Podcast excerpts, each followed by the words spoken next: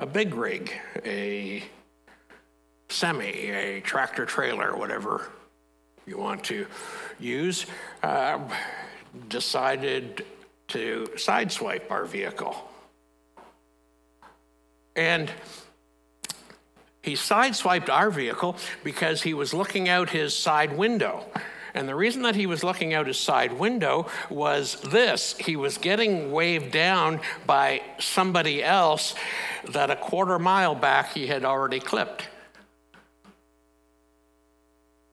I'd never dealt with California Highway Patrol before, you'll be glad to know. And uh, the young man could not have been kinder. And that's when we discovered that the truck driver's license wasn't current. And this Wednesday, so six, five days later, we knew Monday that our dog wasn't acting like herself. Wednesday, she started bleeding. And Thursday, we were informed of her cancer and a lot of other problems. So, quite unexpectedly, we bid her farewell. That's why I'm glad today to invite you to turn with me to two Psalms that originally were put together and uh, originally were one, and in our text are two. That's Psalm 42 and 43.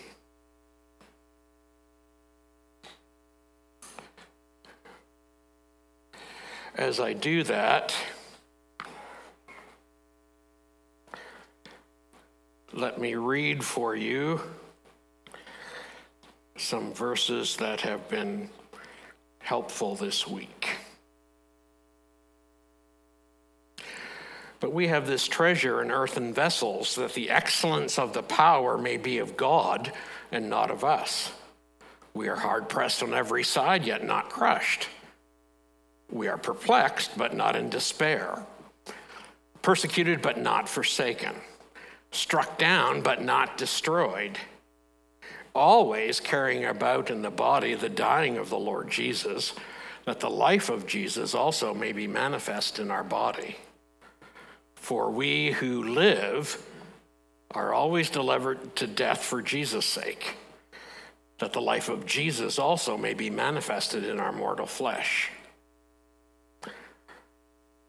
Paul wrote later in that same letter in the second letter to the church at Corinth that we have. Lest I should be exalted above measure by the abundance of the revelations, a thorn in the flesh was given to me, a messenger of Satan to buffet me, lest I be exalted above measure. Concerning this thing, I pleaded with the Lord three times that it might depart from me. And he said to me, My grace is sufficient for you for my strength is made perfect in weakness. Therefore, most gladly, I will rather boast in my infirmities that the power of Christ may rest upon me. Therefore, I take pleasure in infirmities, in reproaches, in needs, in persecutions, in distresses for Christ's sake. For when I am weak, then I am strong. Isaiah recorded the words of the Lord Jesus Fear not, for I have redeemed you. I have called you by your name. You are mine. When you pass through the waters, I will be with you, and through the rivers, they shall not overflow you. When you walk through the fire, you shall not be burned, nor shall the flame scorch you. For I am the Lord your God, the Holy One of Israel, your Savior. Unless you should think this morning that, um, boy, He's up there feeling sorry for himself. Let me assure you of this. I know that there are some of you who only wish that you were dealing with some dent metal.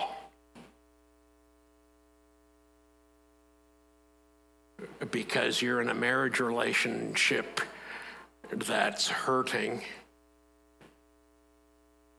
and you're not sure what to do next. You don't have the kind of insurance that can come with a rental car and you don't know what the future holds.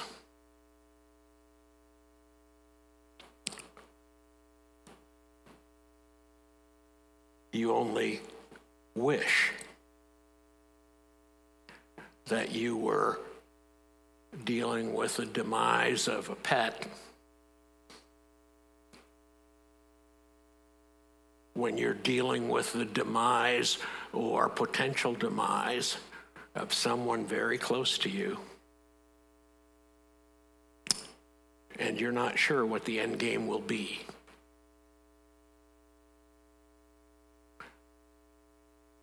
Jesus knows all about your sorrows. And his desire for you today in whatever the grief will be, is that you will find that He is sustaining. I really wish I could tell you this morning that on the basis of God's word, you could claim this and it would be fixed by midnight tonight. It's not what God's word teaches. I can tell you before we actually get into the text that this will not be one of these sermons that begins with, okay, present the problem, present the solutions, close in prayer, and we all go home happy. Because that isn't life, is it? One of the reasons that I like Psalm 42 and 43 is because of the reality of going in and out of sorrow. Because we can go into sorrow, and at times we are fairly overwhelmed by it. And then the, just the nature of our thought processes and the life that we continue to lead that might get pushed to the background for a little bit, and, and you, you think that you're doing a little better. And then when you least expect it, the next wave comes and you get caught off guard. But then you come out of that and you think, oh, yeah, I'm, I'm, I'm doing a bit better. And then you wake up at 2 a.m. and it's not so great. And some relationships are irreparably broken. And your heart mourns. Where do we start when we don't understand? there are three complaints in the text that we will look at, and then three remembrances. You'll discover in the scriptures that over and over again we are called to remember. You might remember in the book of Lamentations, there is a long list of complaints against God. You're the one who has broken my teeth on gravel.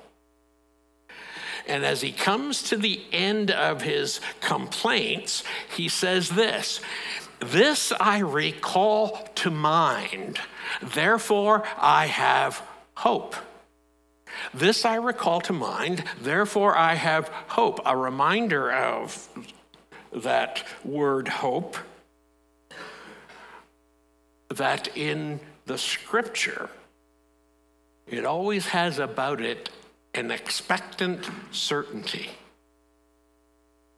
There's no certainty about the way we generally use hope. I, I, was hoping that my Boston Bruins would make it out of the first round of the playoffs.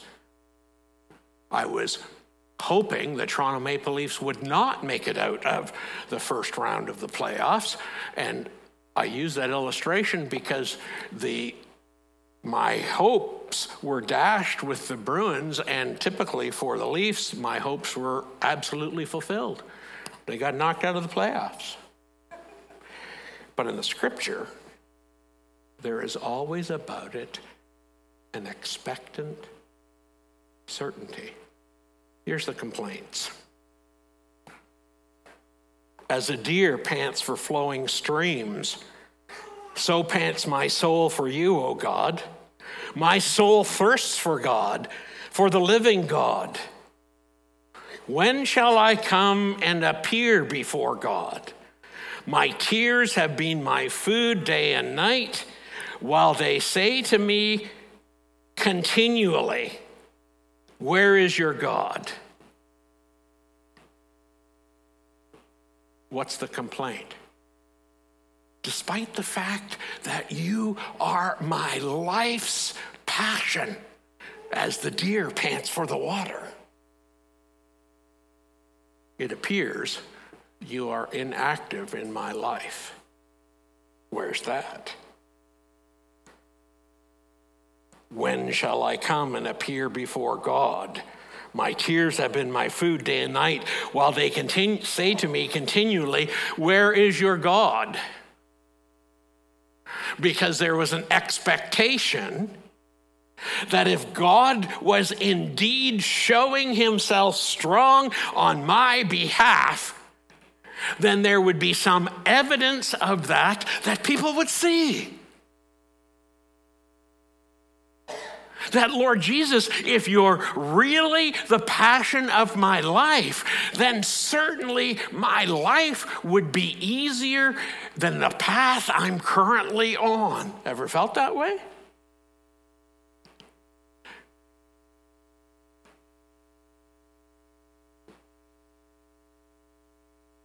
when we lived in Oakville. Family our age were having children at the same time we were when our youngest was born. That family, within a month, had uh, given birth to a little girl. Beautiful little girl. And around the age of one, she became very ill. And as a result of her illness, for the rest of her life, she's profoundly deaf. Their eldest son said to the parents, Where is your God? Because if there's a God in heaven who loves us, he would never have done that to my sister. Life's tough, isn't it? And what I love about the scripture is this it deals with us where we are. It's not a matter of we just continue to put on some kind of evangelistic smile and say, oh, yeah, everything's great. And, ev- you know, uh, when I was a kid, they used to sing this in Sunday school every day with Jesus is sweeter than the day before. Oh, no, it's not. Some days are really tough. he has a second complaint. Despite the fact you are my security, you've caused me to experience the depths of despair because it appears you have forgotten me. Why are you cast down, O my soul? And why are you in turmoil within me? My soul is cast down within me. I say to God, my rock, verse 9 of chapter 42. Why have you forgotten me? Why do I go mourning because of the oppression of the enemy? As with a deadly wound in my bones, my adversaries taunt me, while they say to me continually, Where is your God? His final complaint in chapter, in Psalm 43 and the second verse. Despite the fact you are my strength, I mourn because it appears you've forgotten me.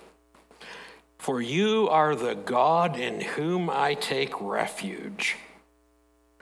Why have you rejected me?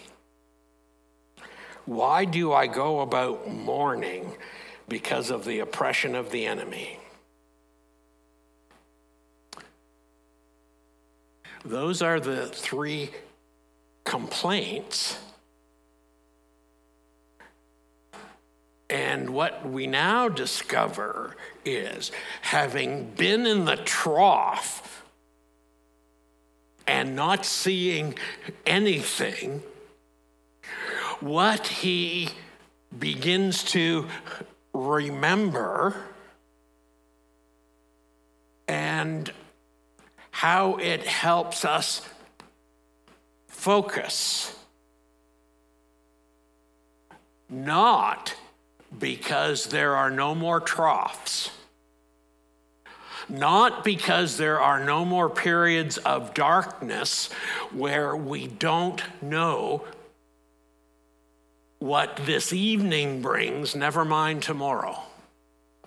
Where there is this massive uncertainty about our future.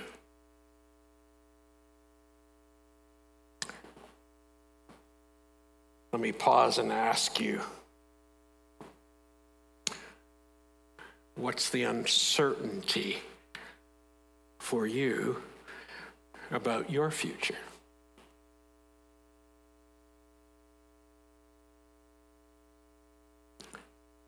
If you are responding, Mills, you really don't know me. There's no uncertainty in my future. Let me be the first to tell you congratulations, and then please don't be deceived because this afternoon is coming. How do I know that? Because when we stopped and said goodbye to Annette's dad, our next stop was to be on the coast at Annette's sister's just before we headed to the airport. And her sister lives in this magnificent house that is literally like a 10 minute walk from the beach. And they have a wonderful purebred boxer dog that is obedient. We've never owned a dog like that. And tore up and down the beach, and we're thinking like Annette's all time anywhere favorite place is to be on the beach. And for me, I was playing Southern gospel music. How can, like, I mean, the next step is heaven, obviously. And then there's a crunch. Oh.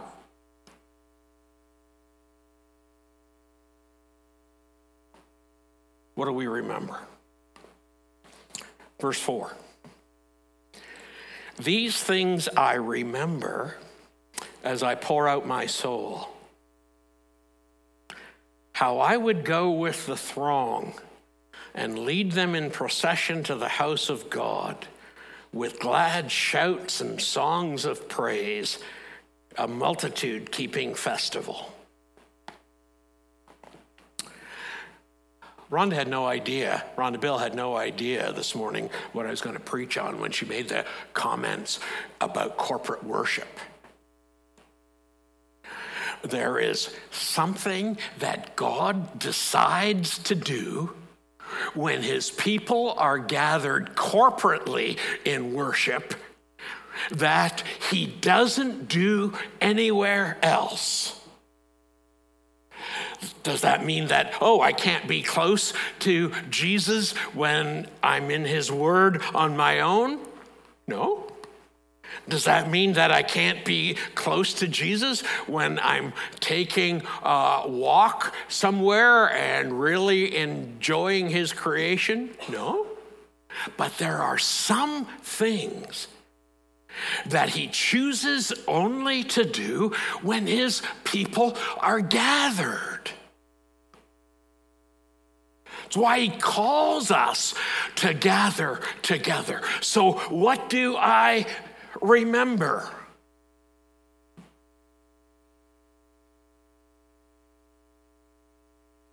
I was in the uh, office administering the Zoom call before the service, and I heard what Matthew Slaybaugh had, had put on for us to listen to. In fact, I, I said to him, Wow, that sounds like a pastor's conference that I've been to. Because we heard, and can it be that I should gain? Tis mercy all, immense and free.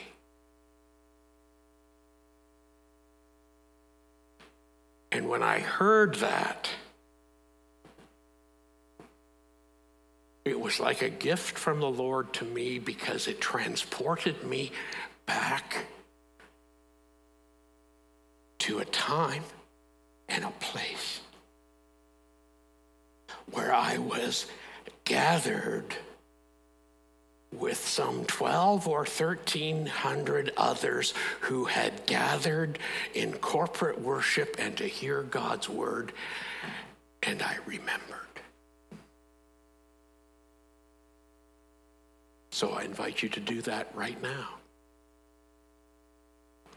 To remember a time when you were in corporate worship and God did something in your heart that in that moment revived your soul. You may have come today dry and discouraged and in the trough. Would you, with the psalmist and with me, remember a time when with joy you gathered together and sensed in the midst the Spirit of God working? We long for those times, don't we? We long for those times. Remember that. The second thing, aspect that he remembers, is found in verse 8 of chapter 42, Psalm 42. By day, the Lord commands his steadfast love, and at night, his song is with me. There's something joyous about when God's people are gathered. But there's something very intimate that Jesus delights to do with us in our walk with Him. And it's very personal. Sometimes, for me, it's I wake up at three o'clock in the morning. For years, Sleep and I have not been great friends. And when that happens, not every time, I'm simply not that spiritual. But bless and thank Jesus, there are times when there isn't anybody else to talk to, when there isn't anybody else to seek out, and He seeks me out and does for me there what no one else can do.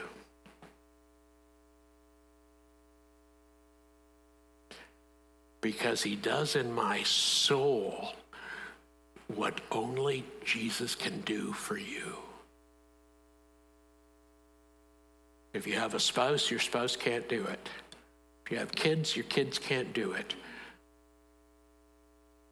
The best friend you have will not have that kind of ministry, but Jesus does. So while he may seem far away to you today, would you please remember a time when you sensed his presence and his nearness?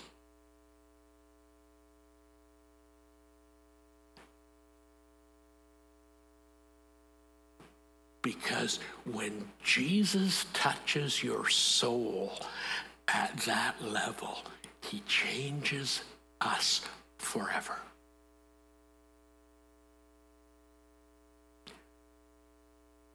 And what that does for us is this. When we have experienced the reality of Jesus,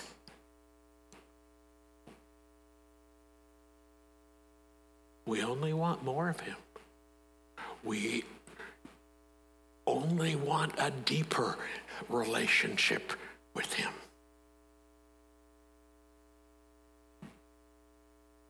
Remember a time in corporate worship, the great joy of Jesus. Remember in an alone time, the closeness of Jesus to your soul and spirit.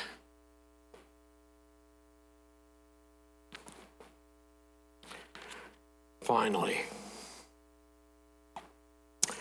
verse 3 of the 43rd Psalm Send out your light and your truth. Let them lead me. Let them bring me to your holy hill and to your dwelling. Then I will go to the altar of God, to God my exceeding joy and I will praise you with the lyre, O God, my God. His light and his truth.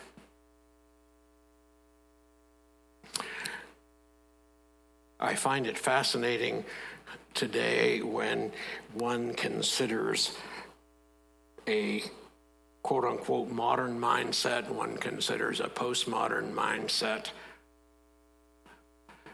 and in the postmodern mindset is the notion of, I'll call it elusive truth. That to assert that there is somewhere objective truth runs us immediately into some kind of disdain. except when I come to Jesus. Because he claimed about himself that not only was he the way and the life, Jesus claimed the eternal God over every mindset in any generation, in any culture, for all of eternity, that Jesus is truth. If I want to know truth, I need to know Jesus. I want to know and have a correct outlook on life. The lenses that I need to look through are the lenses of Jesus.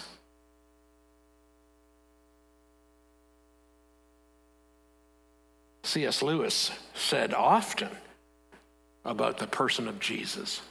Either he's exactly who he said he was, as very God of very God, or he was a lunatic. We don't get to say that he was a first century philosopher who had some good things to say that we might want to pattern our life after. When he said to the Jewish leaders, Before Abraham was, I am. There was no doubt for any of them that he had just claimed for himself Godhead. They, you want to know why? They threw such a fit because they understood when he said, before Abraham was, I am, that he was claiming to be the eternal God.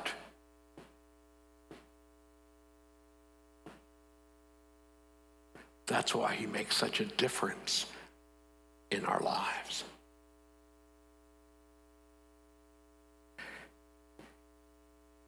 I told you at the beginning.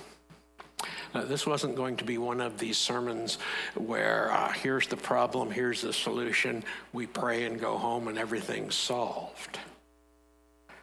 The last verse of the two Psalms that we have considered Why are you cast down, O my soul? And why are you in turmoil within me? I like how he ends. Hope in God, for I shall again praise him, my salvation and my God. You get what he's saying? He's not saying, I do it right now. Oh, I've heard this message and I'll do it right now. He says, I shall again praise him, my salvation and my God. That doesn't mean that today you don't end up continuing to say, Why, Jesus? Why, God?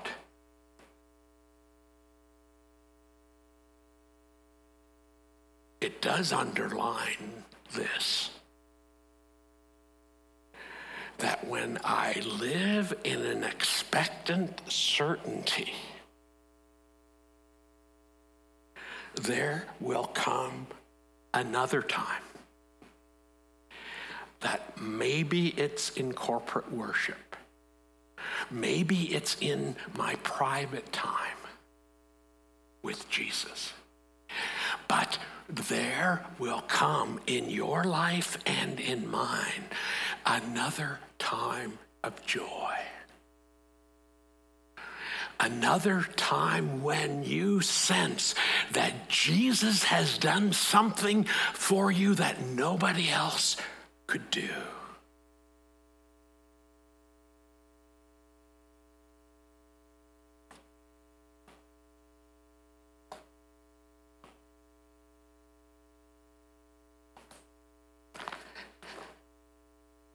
I've experienced that in my own life.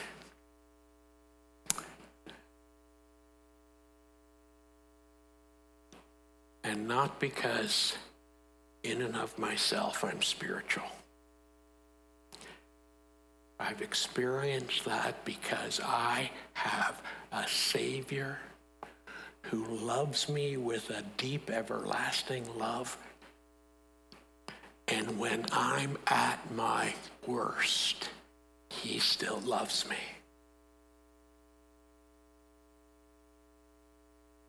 when I don't trust him, he still loves me. When I doubt him, he still loves me. When I'm in the trough and think I'll never come out of it, he still loves me. And the great joy that is mine today is to tell you this. And wherever you are today, he still loves you. Please pray with me. For the reality of your word, our Father, we give you thanks. We thank you most of all that in your divine eternal plan, you sent your one and only Son to be one of us. That today, the God man Jesus sets himself for us, loves us unconditionally and prays for us continually. Father, Son, and Holy Spirit, we love you. And we pray in the high and holy and magnificent name of Jesus. Amen.